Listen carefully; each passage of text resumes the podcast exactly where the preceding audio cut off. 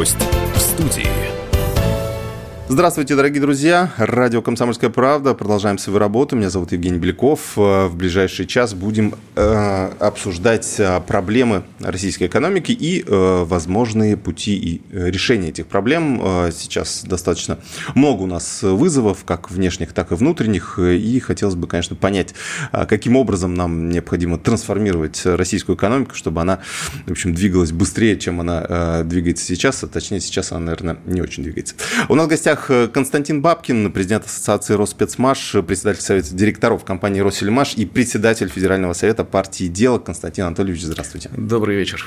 Да, у нас э, действительно эм, в общем, такие сложные сейчас времена для нашей экономики. Вот, в принципе, а, если э, взять какие-то, может быть, итоги этого года, подвести, так мы уже говорим в конце года, да, вот понять, вот для вас какие главные итоги года сейчас, э, как наша экономика справилась с теми вызовами, которые, э, которые у нас возникли в этом году, или, может быть, не справилась? Да.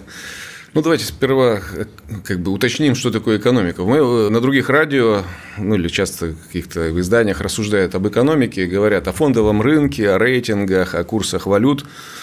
Для меня это все неважные вещи. Для меня э, важные вещи – это вот производство, не сырьевое производство. У нас в каком состоянии, как оно растет, движется. Если оно, фондовый рынок растет, но производство чахнет, для меня это плохое состояние экономики. Вот. То есть, еще раз, я мыслю категориями реальной экономики, вот не сырьевой. Ну, часто мерят валовый внутренний продукт, например, то есть как такой общий некий знаменатель для экономики. Да, но тоже тут надо разбираться. Стоимость аренды, ли стоимость э, того, сколько бы люди заплатили за свое жилье, если бы вот они не жили в своем жилье, а сдавали в аренду, это все в Америке тоже засчитывается в ВВП. У нас, кстати, тоже, мне кажется, уже зачитывается Росстат. Да. Да. Ну, да, как да. бы для меня это все фантазии, как-то отрыв от реальности. Вот для меня сколько домов построили, там, если больше в этом году, то молодцы, если меньше то не молодцы. Вот, то есть реальную экономику, вот я предлагаю о ней говорить, тем более, что вот я работаю да, в э, производстве комбайнов, тракторов. Э, реальная экономика в этом году прошла, проходит неплохо. Вот если говорить про сельхозмашиностроение, то мы выросли на 13%. Угу, угу в денежном выражении, в физическом, примерно на уровне прошлого года. Я а, ну как раз у нас уровень инфляции, по сути. Ну, такой. по сути, да, да, да. да. Вот. Ну, год был непростой, да, полилось много всяких политических, логистических издержек, санкций. Но мы прошли, я считаю, вообще прекрасно. Да? Вот результат очень хороший. Вот, и готовимся в следующем году увеличивать производство сельхозтехники, техники строительно-дорожной техники, техники для производства еды. Это вот те отрасли, которые вот я вот вижу, ощущаю, общаюсь с руководителями предприятий. Э, смотрю по сторонам, э, вот оборонка, понятно, у нас растет, э, хотя тоже говорили, там, без чипов, без там, каких-то компонентов оттуда, там, из Китая, из Америки будет проблемы, но я вижу, что там справляются люди, коллеги, тоже все проходит достаточно успешно. Конечно... А, кстати, вот пока мы далеко от АПК не ушли, собственно, от сельхозмашиностроения, от вашей приоритетной да, темы, скажем так, а вот здесь, мне кажется, нынешние условия вам даже помогли, да, как санкции 2014 года помогли в целом аграриям, так и, и нынешняя ситуация тоже, наверное, в чем-то помогла вам, что ушли какие-то, может быть, конкуренты или нет, или не, не в этом суть? Вот в 2014 году, конечно, э, вот эта ситуация, наложение санкций, вот этот политический поворот, он нам помог. Стали больше, правительство стало больше поддерживать сельское хозяйство, стало больше поддерживать сельхозмашиностроение, ну, как-то больше обращать внимание на реальную экономику. И у нас доля э, сельхозмашин на внутреннем рынке, российских машин, выросла с 26 до 65 5%. Вот сильно, как бы радикально выросло. Угу. Вот за эти 8 лет. Вот, в этом году еще подросло там, с 60 до 65% мы увеличились. Вот. Э, ну, э, еще раз, в этом году вот санкции, они вроде, конечно, ну, или как политическая ситуация, она освободила ниши рынка, ушли наши западные конкуренты, какие-то сразу, какие-то там через ну, летом ушли, угу. которые до сих пор вот то ли ушли, то ли нет, кто-то поставляет. Вот, но ниша освободилась, но э, против нас играли, конечно, вот эти э, логистические издержки. Мы сильно зависели от э, западных поставщиков, компонентов. Мы до сих пор не производим все двигатели, элементы гидравлики, электроника наша тоже зависела от западных поставщиков, там, чипов и других элементов. Вот это все, конечно, вызывало какие-то стрессы. Вот, Ростельмаш два месяца комбайны не производил в мае и в июне. Mm-hmm. Ну, вот из-за этого, что а поставщики просто, вот некоторые отказались поставлять. Ну, а эти ушли, мы нашли других, какие-то наши российские производители поддержали, увеличили свое производство, поддержали поставщики из дружественных стран. Угу. Вот, и сейчас э, заводы работают ну, не, на уровне не меньше, чем работали в 2021 году. То есть смогли найти э, альтернативные варианты э, всех да, недостающих да, элементов? Да, да, да. Вот, таким образом, что-то работает на нас, то есть в чем-то работает ситуация на нас, в чем-то против нас, но в целом справляемся, и я думаю, что в процессе мы становимся сильнее, гибче, там, более глубоко все процессы понимаем. Вот. Ну, стратегически ситуация работает на нас. Да. То есть, получается, э, если так эм, делать какой-то вывод, то эм, вот это избавление от зависимости от импортных комплектующих, вот как вы считаете, то, то есть в стратегическом плане это э, нам э, выгоднее, лучше, мы становимся конкурентоспособнее и так далее? Вот, ну, какое резюме можно сделать? Были западные поставщики. Угу. Практически, ну, из импорта компонентов, наверное, ну, основная львиная доля, больше 90% мы покупали на Западе. Вот не на Востоке, а на Западе. Угу. Запад практически закрылся, все. Вот из того, что мы покупали на Западе, в Россию перешло процентов 15 заказов. Там 85% ушло в страны Востока, ну, юга. Турция, Китай, Индия, э, там, другие страны, uh-huh. Вьетнам. Вот, то есть э, пока вот такого что, э, сказать, что мы заместили, то есть стали производить эти компоненты, которых нам не доставало, вот пока нельзя. Львиная доля э, заказов ушла с запада на восток. Вот, то есть мы стали гибче, как-то еще раз лучше понимаем процессы, но вот сказать, что мы стали такими наукоемкими, там, независимыми, такого вообще нету, к сожалению. А вкладываете ли, ну, как раз вы про наукоемкость э, как раз сказали сейчас, э, и я знаю, что во многих отраслях вот сейчас э, стали как раз заниматься больше вот этими научными исследованиями, разработками и так далее, то, что мы упустили в какой-то момент, да, и сейчас стали нагонять вот селекция, например, там, и, и прочее, прочее. Вот делаете ли вы теперь что-то подобное вот, не знаю, в своей конкретной отрасли? Э, тут как? Я когда-то занимался наукой, я физическое образование получил, какие-то поли, теорию э, полимеров изучали мы, какие-то научные работы писали. Потом, ну, это было начало 90-х годов, производство в России пошло вниз, химия как бы ослабла. Если не работает производство, наука не востребована. Вот это я к чему говорю, что экономика, промышленность развивается слоями.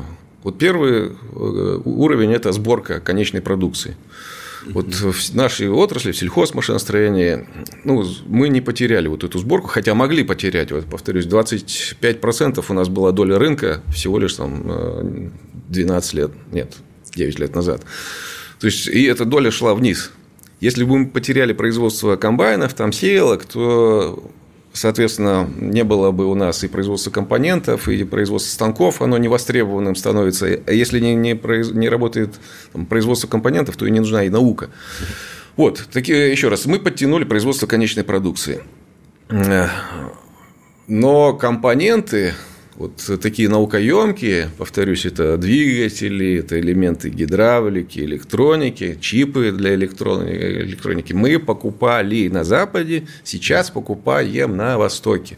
Вот. А компоненты – это вот именно наукоемкая такая вещь. Там, вот, там, аксиальный гидронасос, там много всяких, там, понятно, точная обработка, там много химии, металлургии, Э, там, ну, термодинамики и все, все, все науки. Вот. Ну, тоже производство электроники, там тоже понятно, квантовые там дела, они востребованы. Но чипы мы не делаем в России.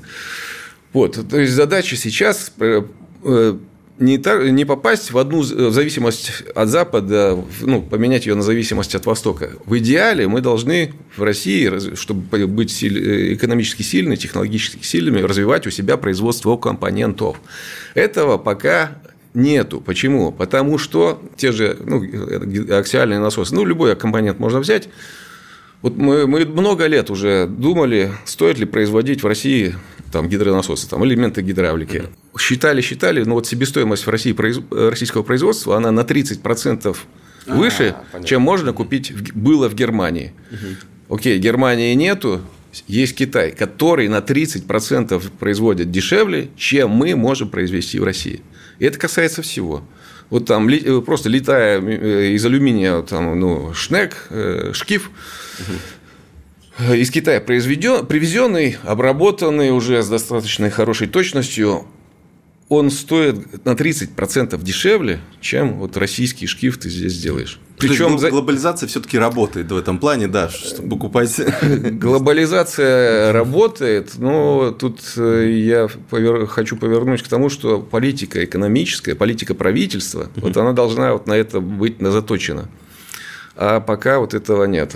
То есть нам нужно, по сути, сделать это производство какими-то, может быть, налоговыми мерами или чем-то еще рентабельным Напомню, что у нас в гостях Константин Бабкин, э, глава ассоциации э, Роспецмаш и э, председатель партии «Дело». Мы разговариваем об импортозамещении, о трансформации российской экономики. Вернемся через пару минут.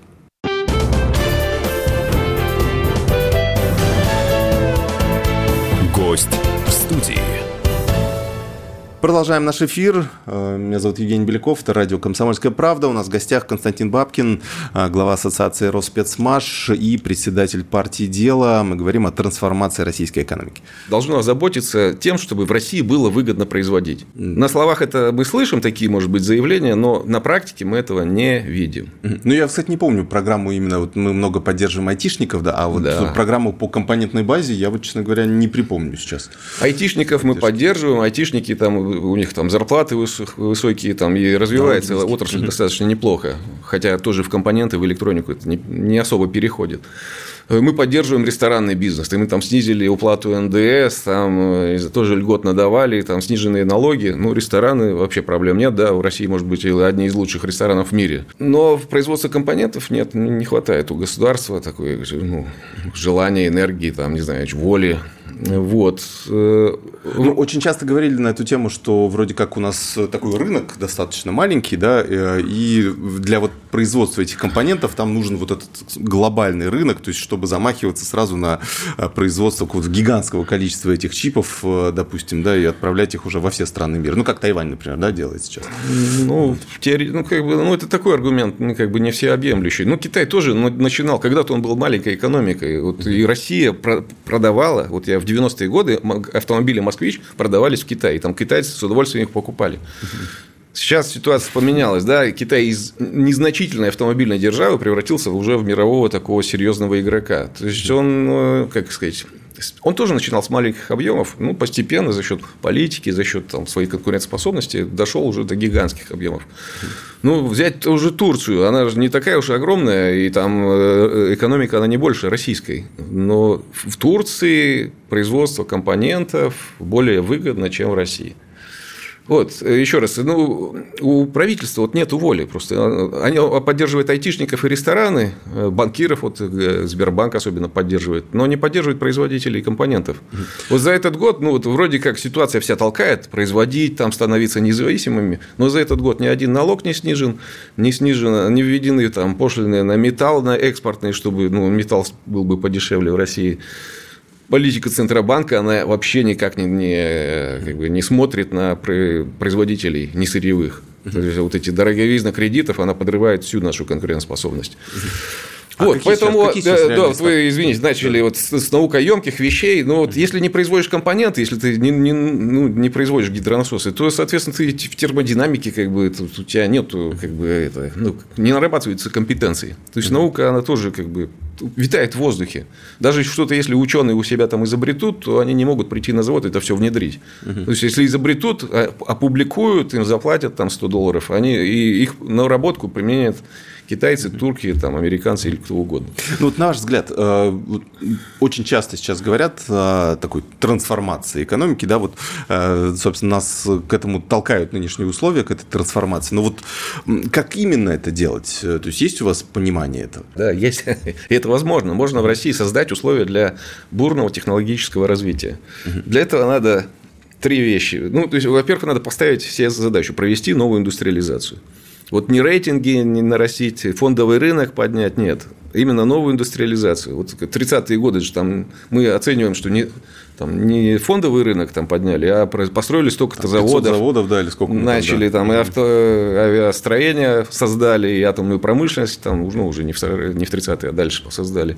Восстановили страну. Это все в, в таких в реальных вещах измерялось. И мы должны так, такими же вещами мыслить, а не там, накоплениями денег, да, э, измерять наши успехи. Вот, поэтому новую индустриализацию строить, э, создавать или восстанавливать там тысячи и тысячи предприятий, вот маленьких предприятий, средних предприятий э, в разных отраслях. Вот, поставили такую цель. Сразу становится понятна задача, что ну, давайте создадим условия, чтобы у нас вот эти шкивы можно было производить не дороже, чем в Китае. Ну, нормальная же цель. И она реалистичная, потому что у нас много энергии, у нас зарплаты уже ниже, чем в Китае. Э, у нас сырье свое, да, вот все добывается там от руды, там это, и, и, а ну вот если брать алюминиевый шкив, там очень большая себестоимость электричества. Mm-hmm. У нас атомная промышленность развита, у нас электростанции, а, гидроэлектростанции есть, там уголь, все. Да, есть, избыточные есть мощности, да. По идее, наше электричество, оно в разы должно быть дешевле, чем э, там, в том же Китае или в, других странах э, должно стоить. Но сегодня это не так. То есть, понятно, если мы поставили такую задачу, то надо снижать, ну, надо изменить три вещи. Налоговую политику, надо радикально снизить налоги. Нужно изменить политику Центробанка, сделать кредиты доступными и дешевыми для инвесторов, для потребителей, ну, для всех, для всей экономики, снизить ключевую ставку. И третья вещь, э, вот внешнеторговая политика, она должна быть нацелена не на членство в ВТО, а на защиту своих. Мы должны э, постоянно наблюдать, э, в каких условиях работают наши, наши производители. Если вот производить чашки в России ну, как-то вот они почему-то не справляются, там, их давят, там, кто, китайцы, я не знаю, американцы или турки. Мы должны анализировать, а что там, может быть, субсидии на эти чашки там в Китае выплачивают, или ну, сегодня понятно, много причин, там, у нас и налоги выше, электричество дороже. Но если мы сделаем э, вот эти все вещи изменим, то нам, собственно, и не, не придется э, защищать своих. Но все-таки еще раз, в сельском хозяйстве Европа, она датирует свое, своих производителей, и даже если мы создадим нашим комфортные условия, ну вот просто вот такие против дотаций вот массированных, ну сложно нашим производителям будет выстоять. Поэтому мы должны защищать своих производителей с помощью импортных пошлин, чтобы наши производители работали в условиях не хуже, чем их зарубежные коллеги. Ну, То есть, вот... Мне кажется, Всемирная торговая организация, в принципе, уже такой некий атовизм. Я надеюсь, что наши власти уже, ну, судя по последним заявлениям, кто-то еще в Минэкономразвитии пытается говорить, что нет, мы должны придерживаться правил ВТО. Ну, я так понимаю, что общее мнение такое у властей, что, ну, наверное, все-таки наши интересы теперь важнее. Ну, вот, наверное, это э, понимание уже приходит постепенно. Вот постепенно приходит, но вот ни одной импортной пошлины за этот год не было введено. Mm-hmm. Все-таки мы продолжаем соблюдать вот те э, условия, которые на себя приняли преступление в эту организацию. А мы много чего сдали. Угу. Вот поставили своих производителей в заведомо неравные условия. Нам нельзя поддерживать своих производителей самолетов по тем э, ну, правилам. Угу. Нам нельзя вводить пошлины на сельхозтехнику выше, чем 10%. Ну, там ну, много ограничений на нас наложено, и они продолжают соблюдаться. Mm-hmm. Вот. Ну, как- как-то обходится, конечно. Там, да, собственно, уже санкции, конечно, все это помогает обходить, там, защищать своих. Но вот как системной такой политики, направленной на защиту своих, нету. Mm-hmm. Вот санкции мы э, как бы защищаем, или как они э, ослабили конкуренцию со стороны Запада, но со стороны Востока они не ослабили. И вот э, повторюсь, э, производители шкивов, они не идут инвестировать в производство, потому что в Китае, пожалуйста, из российского же алюминия произведенный там шкив – вот, ну, он приезжает сюда, вот а, и... обратно, да. Обратно. Угу, ну, вот так, такие условия создали. Вот, то есть, резюмируя еще раз, что надо изменить три вещи. Налоговую политику, внешнеторговую и политику Центробанка. И все может поехать. Вот я, кстати, по этим тезисам хотел пройтись, чтобы мы их как-то раскрыли. Да? А вот что касается первого тезиса по налоговой политике, у нас, в принципе, уже в ближайший трехлетний бюджет с дефицитом заложен. А, и э, получается, снижение налогов только увеличит этот дефицит, получается. Вот здесь есть ли у вас здесь условно решение для Минфина, да, который, естественно, задаст этот вопрос, а где деньги а, взять?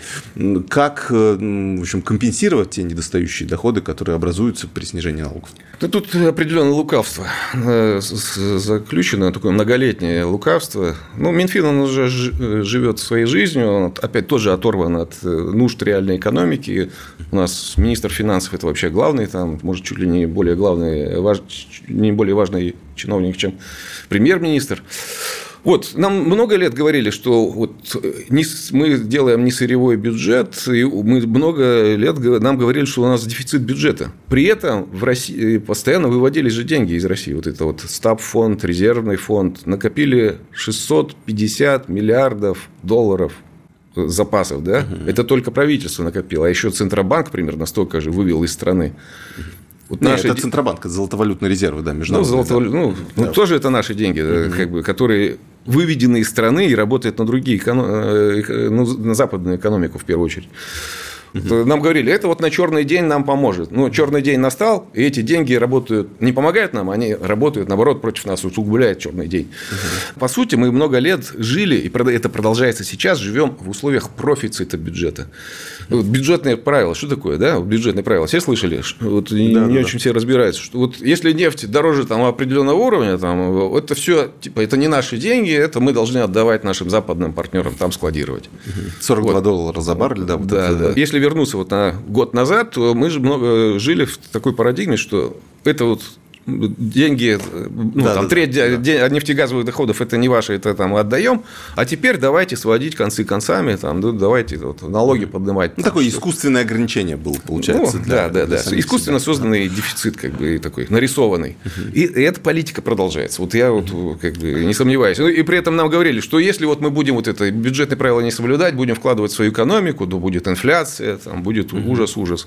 Ну, окей, ну, допустим, нам говорят, вот сейчас надо оборонку поддерживать, поддерживать, то все поддерживать. То есть, фактически мы вкладываем в свою экономику больше денег, да, но инфляции-то нету. То есть, опять искажали там, э, как бы, реальность.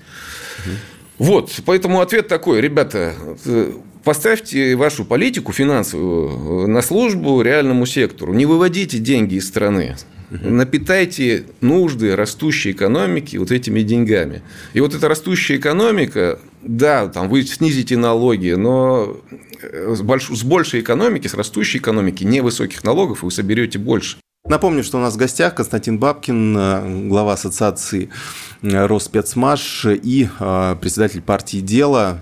Мы разговариваем об импортозамещении, о трансформации российской экономики. Вернемся через пару минут.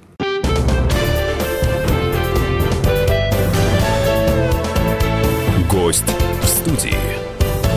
Продолжаем наш эфир. Э, меня зовут Евгений Беляков, это радио «Комсомольская правда». У нас в гостях Константин Бабкин, э, глава ассоциации Росспецмаш и председатель партии «Дело». Мы говорим о трансформации российской экономики. Налогов у нас много, то есть какие в первую очередь надо как-то адаптировать под нынешние условия? НДС, не знаю, НДФЛ или что-то еще, НДПИ. Ну, тут такой общий подход, что в первую очередь надо сделать так, чтобы было выгодно, опять же, производить и выгодно инвестировать. Угу. Отсюда какой вывод? Что надо вернуть так называемую инвест-льготу. Вот если предприятие вкладывает в развитие, вот вы тут прекрасный офис починили, это все развитие идет, да, кто-то купил станки. Вот эти деньги сейчас они облагаются по полной программе. Вот вы там сперва заплатили НДС и налоги на прибыль, там все-все-все, потом только можете на остаток починить. Нет, все, что вложили, там буквально не, не, не, не облагается ни налогом на прибыль, ни на что. На. Наоборот, э, еще вычеты как бы, должны быть из, из прочих налогов.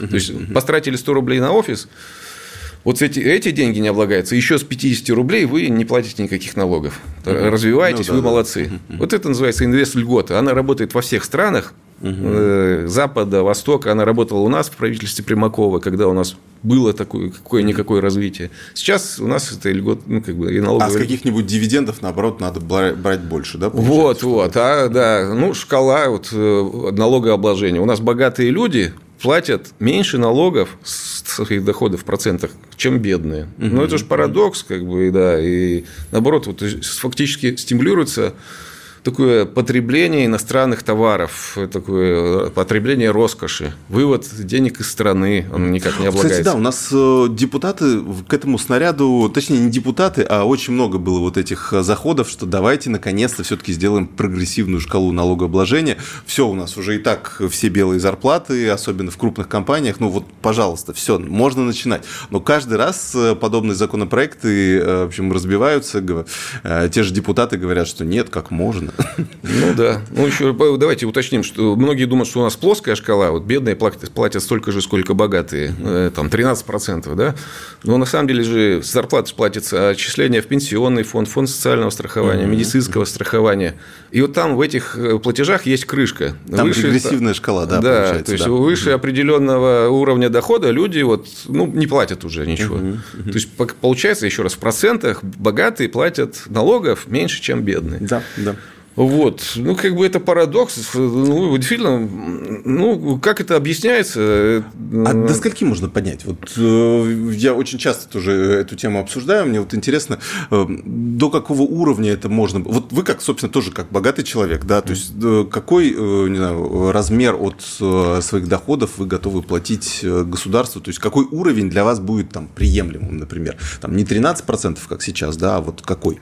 Нет, ну сейчас все налоги, вот если посчитать эти все отчисления, фонды, все виды налога, там 52% ну, мы да, платим порядка, за зарплату. Да. Просто мы их не сами платим, да. Да, а, да. Как бы небогатые люди платят 52%, э, богатые там 35%. Угу, вот да, сделайте да. для всех 52%. Вот нормально. Ну, чтобы, вот еще раз, богатые платили столько же, сколько бедные. Угу. Ну, нормально, меня это не будет никак напрягать и раздражать. Угу. Наоборот, буду считать, что, ну, наконец-то, более-менее нормальное общество оно строится. Ну, у нас первый шажок же сделан по этому прогрессивному налогообложению. У нас те, кто получает больше 5 миллионов рублей, они уже платят 15%, да. Но мы этот шажок сделали вот когда пару лет назад, и дальше почему-то не пошли. То есть, ну. видимо, потестировали. Ну, и, кстати, никто не жаловался. Я чуть не припомню людей, которые бы вот выходили у нас с плакатами и говорили, что эти 2% им не хватает. Да, да, да. Вот, ну, это вот, э, как сказать, пример того, что э, у нас экономическая политика разделена на две вещи. Есть у нас э, такие министерства, которые ну, нацелены на реальные, ну, на реальные проблемы. Там Минпромторг, Минстрой, Минцифры, вот там ну, более-менее реальными как бы, категориями мыслят люди. Угу. И они там создают меры поддержки, вот те же атишников поддерживают, Минпромторг там поддерживает там, отдельные отрасли. Строительство развивается, да. А есть финансовый сектор. Вот, Центробанк, Минэкономразвитие, Миноборнауки. Вот, ну, он сейчас как-то колеблется, ну, пока он туда ближе к этим финансистам. Э, вот эти э, руководители, они вообще, еще раз, на реальный сектор не смотрят, и они зачастую, ну, они вот мыслят категориями фондовый рынок, рейтинги, там, партнер... Ну, разделение Зап... труда. Запад... Мировое разделение труда, совершенно верно, да. И они часто работают, строят политику, они, э, ну, противоположную задачам развития реального сектора. Вот, и это раздвоение, это, вот, конечно, главная проблема современности.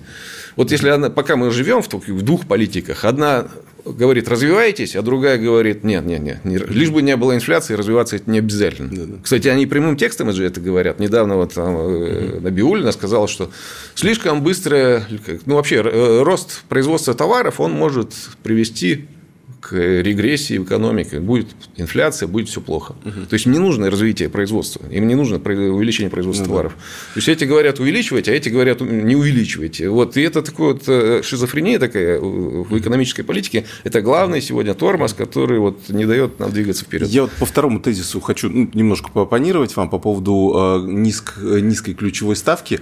А, есть же пример как раз Турцию, которую вы упоминали. А, там, конечно, для меня очень э, парадоксальная страна, честно говоря, потому что, с одной стороны, действительно очень большое количество разных производств, что сколько мы там покупаем, сколько они производят и так далее, и при этом инфляция под 100%. А, вот меня вот этот дуализм немножко тоже поражает, я при этом не могу понять, что все-таки лучше да, в, этой, э, в этих условиях. Как у нас низкая инфляция, примерно более-менее такая стабильность, но нет такого масштабного развития, или как у них, э, но при этом как потребитель я, наверное, чувствовать буду себя не очень хорошо, когда у меня стопроцентная инфляция. Вот, ну, тут как, как здесь найти вот этот баланс? Я бы смотрел тут не на инфляцию, все боятся инфляции, не на инфляцию, а на покупательную способность людей. Вот если там, товар подорожал на 100%, но если доходы увеличились на 200, то проблем нету. Да? Угу. Вот. И в Турции э, за этот год вот фондовый рынок, вот стоимость всех предприятий выросла на 70% в валютном исчислении.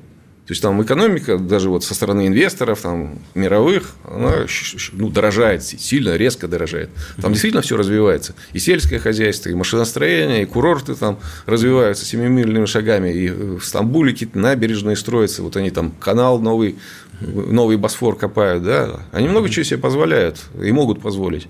Ну да, там какие-то дисбалансы происходят, там что-то лира, там турецкая, она что-то и шатает ее.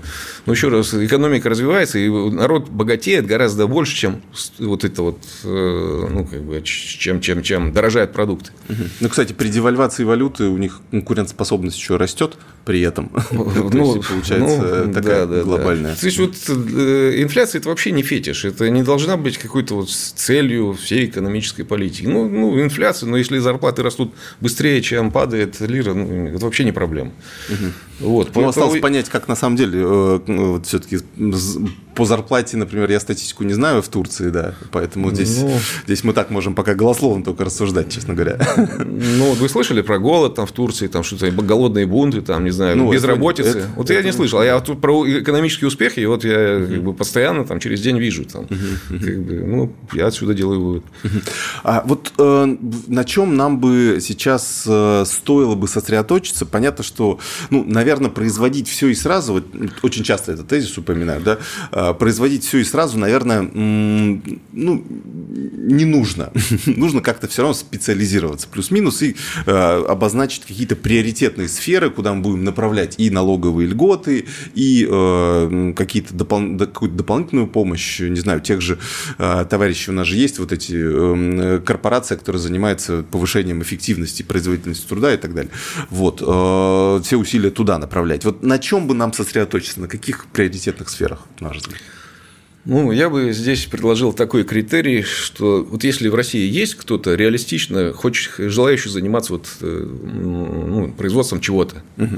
того или иного продукта, все, государство должно ему создать условия не хуже, чем у его коллеги в других странах. Вот всех надо поддерживать, весь спектр. Ну, если есть реалистичные желающие.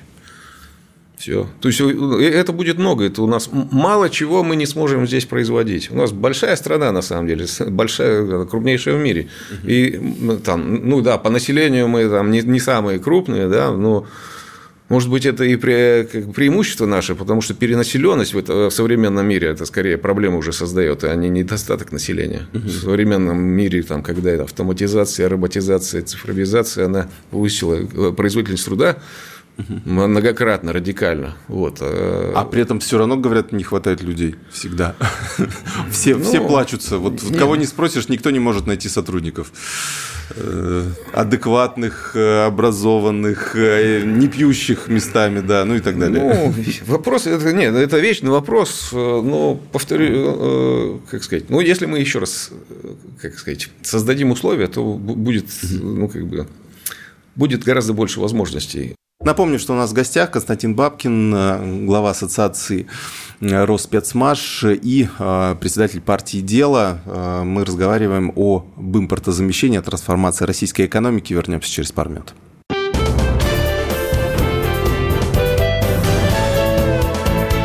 Гость в студии. Продолжаем наш эфир. Э, меня зовут Евгений Беляков, это радио «Комсомольская правда». У нас в гостях Константин Бабкин, э, глава ассоциации Роспецмаш и председатель партии «Дело». Мы говорим о трансформации российской экономики. Мы часто как раз э, Китай, про Турцию мы уже поговорили, да, что у них стоило бы перенять. У них, кстати, такая низкая ключевая ставка как раз-таки, которая да. стимулирует это открытие производств, развитие бизнеса. Вот у, у Китая или у какой-то другой страны, вот что бы мы могли еще позаимствовать с точки зрения как раз развития экономики? Экономики? Ну, наверняка изучали, да, какой-то международный опыт, есть, может быть, какие-то примеры из, из вашей сферы или из каких других сфер? Вот, вот Евгений, боюсь показаться занудой, если вот мы эти три вещи э, у них возьмем, которые, это рецепты использовали все э, страны, которые добивались экономического, ну, промышленного роста. Вот Англия, 19 век, когда она стала фабрикой мира, э, протекционизм, там была такая идеология, она такая, они, э, всю, все колонии, там, ну, всю экономическую политику а, мировую строили для того, чтобы у них ну, их производители вот доминировали. Угу. Под это все было заточено. Там, кстати, Конан Дойль Э, автор Шерлока Холмса, да, э, он был одним из глашатаев вот этого протекционизма. Протекционизм наше все, там, давайте все, весь мир, всю коло, все колонии должны вот работать, как, потреблять наши товары английские. Вот, э, то есть все страны используют этот незамысловатый рецепт протекционизм, дешевые кредиты и низкие налоги. Китай вот сейчас, это все есть у него. Япония в 70-х, все было. Ну, сейчас стараются, но там у них уже другие ограничения. Там, ну, какие-то... Ну, у многих стран свои ограничения есть. Там рынки все, какие им доступны, они заполнены, да, там у кого-то ресурсов не хватает, у кого-то перенаселенность та же самая. У нас ни одного ограничения нету, кроме отсутствия вот этого рецепта. Если вот мы научимся у китайцев, да у кого угодно, у турок, у англичан, то у нас все поедет едет. У а нас... там, не, ну, извините, да. понятно, что везде надо много, ну, много нюансов, там, технологических. Это, ну, это дело наживное. Если вот есть как бы экономическая основа, если выгодно в России ну, производить, то подтянется там и компетенции, и зарплаты пойдут, и. Люди, вот вы говорите, людей не хватает. Просто люди не идут в производство, потому что они не верят в то, что там можно построить карьеру, там, купить дом, содержать семью, воспитать детей. Да. Ну, ну, производство это такое что-то в России непрестижное, там, грязное, там, лучше там, не знаю, блогером быть. Угу. Вот. А если мы скажем, ну, покажем и докажем, убедим людей, что производство, это вот, ну, когда-то же э, наши родители там шли все в инженеры, там, пример пример Гагарина, Королева, там, Туполева. Ну, прекрасные примеры. Все хотели там что-то добиться вот прогресса, участвовать в этом освоении Марса и Венеры. Да? Вот. Если мы какие-то ну, убедим людей, что это все реально, что можно, то пойдут люди изучать и, там, э, эти инженер... специальности и научные разработки появятся. У нас есть еще один ингредиент, э, точнее, у нас этого ингредиента сейчас нет практически, это иностранные инвестиции. То есть э, большинство же стран, которых вы тоже пример приводили, они как раз использовали иностранные инвестиции, иностранные какие-то технологии, да, которые к ним приходили, в том же Китае в большом количестве, и это было таким катализатором дополнительным, потому что ну, мне кажется, э, с нашими ресурсами финансовыми мы тоже ну, недостаточно все-таки сможем развить. Вот как здесь, э, как нам привлечь иностранных инвесторов, ну, теперь, может быть, восточных, да, в большей степени, а, для того, чтобы они к нам сюда приходили, инвестировали, получали, может быть, какую-то свою э, маржу, да, скажем так, но при этом локализовывали здесь производство, оставляли технологии и так далее. Ну, вот, по моему убеждению, наблюдениям, э, вот этот нарратив или как вот эта идея, она навязана э, нам с тем, что, ну, главное это иностранные инвесторы, интересы иностранных инвесторов. Сделаем так, чтобы вот автомобили, вот Mercedes сюда затащить, там Nissan, Toyota. Надо создать им условия, да. Да, создать им условия, да. Ну, под это дело надавайте ли вот этим сборочным производством льгот, там, надавали им земли, там, каких-то э, денег им даже подсыпали, обещали там, какие-то продавать их автомобили. Министры ездили, там Греф там вырезал ленточки, министр экономики. Вот, ну, всю политику был, ну, построил под то, чтобы вот затянуть эти сборочные производства. При этом ну, вот эти, эти мировые, западные, или там, ну, мировые компании, они пользовались поддержкой и российского правительства, и своих, соответственно, западных правительств. Там у них, понятно, кредиты бесконечные под нулевые ставки, у них налоговые льготы и там, и здесь. Ну, ну понятно, массовый как, ну, эффект массы. При этом наших производителей, АвтоВАЗ, АЗЛК, Ижмаш, э, Ульяновский завод, ГАЗ – мы поставили, соответственно, в условия неравной конкуренции. Мы свою автомобильную отрасль потеряли. Вот. Но ну, здесь... они, вот, кстати, так и не подтянулись, да, в итоге. Вот, думали, что они, может быть, подтянутся вот в условиях этой конкуренции. Они, ну, может, АвтоВАЗ чуть подтянулся, и то за счет э, шведского ну, гендиректора. За счет того, что он потерял, ну, как бы, э, стал себе, тоже превратился, по большому счету, в сборочное производство, которое не производит коробки передач, не производит двигатели, но собирает. Угу. Вот, то есть неравные условия конкуренции были созданы, и это мы похоронили своих производителей. Поэтому... И при этом локализации не было производства в плане того, что все равно все завозилось, очень многое ну, завозилось ну, из-за рубежа. Ну да, да, да. То интересы иностранных инвесторов, как бы это все ну, фикция. Вот иностранный, он придет ну, осваивать рынок, ну, как бы будет создавать, делать вид, что он здесь что-то там делает, но ну, как бы по минимуму но реально делать он здесь не будет. Он, ну, если вы русские сами не хотите там, э, проектировать, там, реально производить, то а что я-то буду за вас это все делать? Без иностранных инвестиций, без иностранных денег мы не сможем подняться. Вот нет, э, можем. Деньги – это что такое? Это придуманная вещь. Э, главное – это силы народа. Вот она как дерево под солнышком. Там, из почвы э, питательные вещества берет, от солнышка питается. Ему же не нужны там какие-то иностранные или там какие-то инвестиции из соседнего леса. Растет и растет и может быстро расти. Вот мы также должны вот, э, расти. И еще раз, деньги – это придуманная вещь. Вот если мы с вами нарисуем проекты, скажем, все, ну, будут созданы условия для того, чтобы в России производились тракторы, автомобили и так далее. И, ну, как бы банкиры скажут, ага, да, вот я верю, что вот все, тракторы в России, там, низкие налоги, дешевые кредиты, там, металл дешевле, российский же, чем на мировом рынке в два раза. Все, а, верю, все. Он идет в Центробанк, берет кредит под 0% годовых и дает этому строителю, этого, создателю завода эти деньги. Не надо из-за границы. Деньги это такая имитируемая. Ну, придум... особенно сейчас, как раз, когда все, все безналично, это просто циферки на, да. на экране. Это, это в 19 веке надо было у кого-то взять взаймы, там эти количество досок, чего-то там, тонны металла. А сейчас нет. Это деньги рисуются, даже их не надо печатать, там в банке там эмитировали угу. циферки в компьютере, угу. и все можешь кредитовать и строить.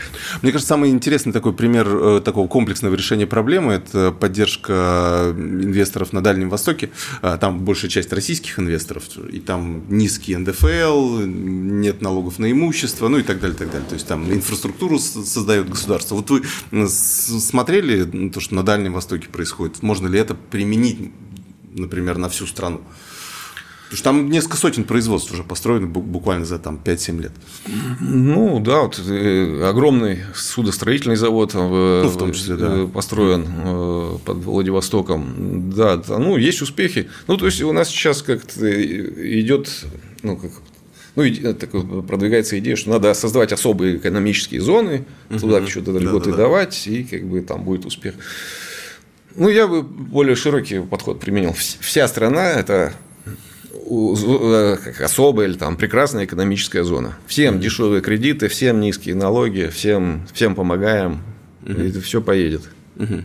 Ясно. Спасибо вам большое. Ну, будем надеяться, что какие-то вещи из нашего эфира начнут э, сбываться, да, правительство начнет прислушиваться к мнению предпринимателей, потому что мне кажется, то, что вы говорили, э, предприниматели говорят уже на протяжении там 10-15 лет, э, и вот очень-очень медленно правительство идет на эти уступки, точечно, но вот какого-то комплексного да. решения проблем пока, к сожалению, нет. Ну, спасибо вам, да, да. важно об этом говорить говорить, да. предлагать и требовать. Угу. Ну, будем надеяться, да, что а, как раз внешнее давление, нынешняя ситуация сейчас э, будет этому способствовать, это будет какой-то плюс от, э, от того, что сейчас происходит.